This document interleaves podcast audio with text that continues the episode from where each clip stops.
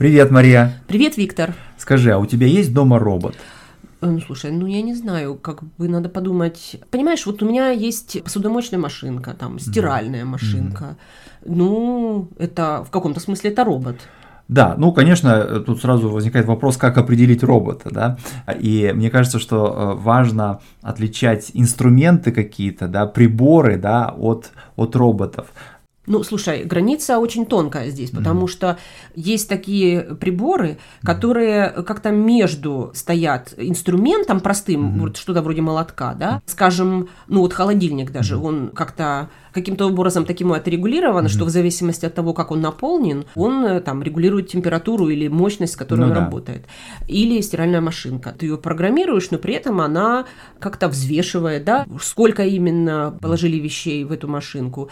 То есть здесь как-то граница тонкая, поэтому, ну вот робот от слова работа, э, мне кажется, что робот это прибор, который призван заменить человека в каких-то скучных, монотонных или тяжелых операциях. Да, но при этом у которого есть какая-то минимальная, мне кажется, автономия, да, вот когда он их выполняет, да, потому что это не должен быть просто как вот молоток или даже там пылесос, вот какое-то такое продолжение человеческой руки, да, а вот есть уже пылесос, который сам пылесосит, э, да. когда тебя нет дома, и ты включаешь mm-hmm. через смартфон. Совершенно верно. Ну, кстати говоря... Это приводит к нас к мысли об умном доме. Ну да, конечно, да. Сейчас это очень модная такая идея, да, когда все бытовые приборы интегрированы в некую единую систему, и у вас есть возможность через ваш смартфон ею как бы э, управлять. А, как ты относишься вообще к этой идее? Я отношусь очень подозрительно. Почему? Потому что, ну, на первый взгляд кажется, что это ты всем управляешь, да, а кажется в итоге, что управляет тобой, потому что,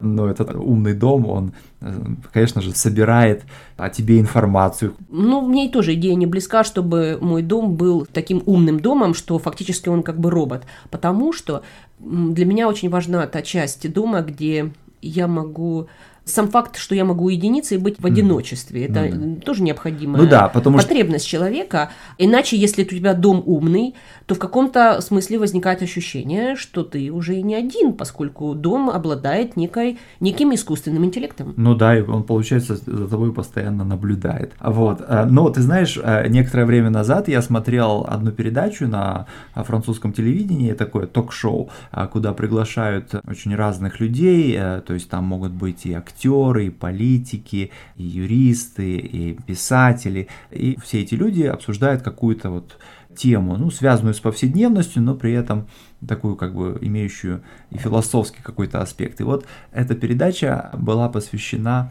роботам и тому, отличаются ли они от людей или нет. И там был один юрист, который говорил о том, что у роботов есть права и должны быть права так же, как и у людей. С ума сойти, да? Ну да. На первый взгляд кажется, а как это возможно, да, ведь это же, это же механизмы, это машины. Да, да. идея парад... звучит очень парадоксально. Тут уже вот недалеко договориться до прав вещей. И... Да, я понимаю, да, но видишь, э, как бы роботы отличаются от других вещей тем, что у них есть интеллект. Он искусственный интеллект, да, но тем не менее интеллект у них есть, и тем самым они чем-то напоминают людей. И, конечно же, мы можем вспомнить о японских ученых, которые каждый год э, делают новые успехи по обучению роботов, там, всем человеческим эмоциям, там, роботы у них умеют уже смеяться, плакать, шутить. Шутить, мне кажется, это совершеннейшая вершина. Да, да, и задаешься вопросом, ну, хорошо, а чем тогда они отличаются от нас? Ведь они могут все то, что и мы, и на самом деле гораздо больше. Вот, э, и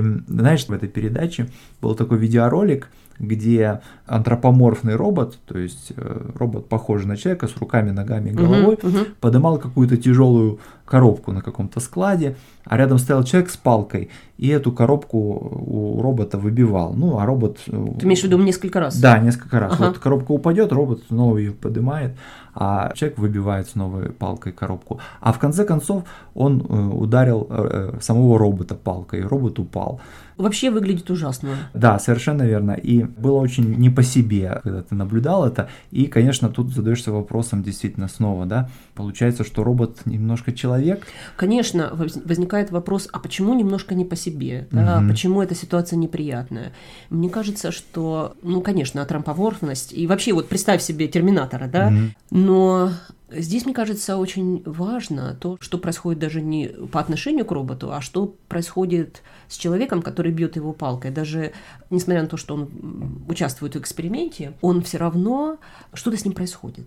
Более того, мне кажется, даже что-то происходит с теми людьми, которые вообще задумали этот эксперимент. Угу. В каком-то смысле это эксперимент тоже над этими людьми. Ну, да. И здесь становится понятно, что эксперимент над роботом, в общем-то, это попытка, опять же, понять человеческую природу. Что угу. такое человек? Угу. Это эксперимент над человеком. Угу. В общем, мы все время ищем себя. Конечно, но вот если вернуться к этой теме, да, вот э, роботы такие же люди, как и мы, или же они отличаются. У этой проблемы нет удовлетворительного решения вот до тех пор, пока мы продолжаем вот так вот э, сопоставлять человека и робота, э, да, потому что всегда найдутся аргументы в пользу того, что да, они такие же люди, как и мы, или же в пользу того, что нет, это просто машины, куски железа. А, вот. Но мне кажется, вот здесь э, интересно задаться вопросом, а как бы на этот вопрос ответили греки, древние греки, я имею в виду. И мне кажется, что они бы вообще даже не пытались бы сравнивать да, роботов людей. Они бы исходили бы из того, вот это действие, вот человек ударил палкой робота, оно привносит в мир красоту, а, и, или нет. То есть они бы э, рассматривали эту ситуацию не на микроуровне, на уровне там атомов, а на макроуровне, на уровне мира, мир как красота, да? Ну да, потому что у греков было представление о мире как-то о таком упорядоченном, симметричном или, по крайней мере, как бы гармоничном, пропорциональном теле, да, оформленном таком, да, и, соответственно, надо было во всем следовать этим пропорциям и этой, и этой форме, да, а не нарушать ее. Ну да, это интересный такой принцип, задаваться вопросом о том, что принесет твое действие в этот мир, красоту или что-то, или разрушение. И это... хотя мы все по-разному определяем, что такое красота, да, но вот уже сам этот вопрос, мне кажется, очень полезен перед тем, как мы что-либо делаем, да. Да, делает действие твое более осознанным. Совершенно Ну верно. что, это вечная тема. Да, вечная. Можно говорить бесконечно, но надо заканчивать. Пока. Пока. Вы слушали Learn Russian Conversation. Транскрипт этого и других эпизодов вы можете найти на нашем веб-сайте www.store.lrcpodcast.ca. Хорошего вам дня и до встречи!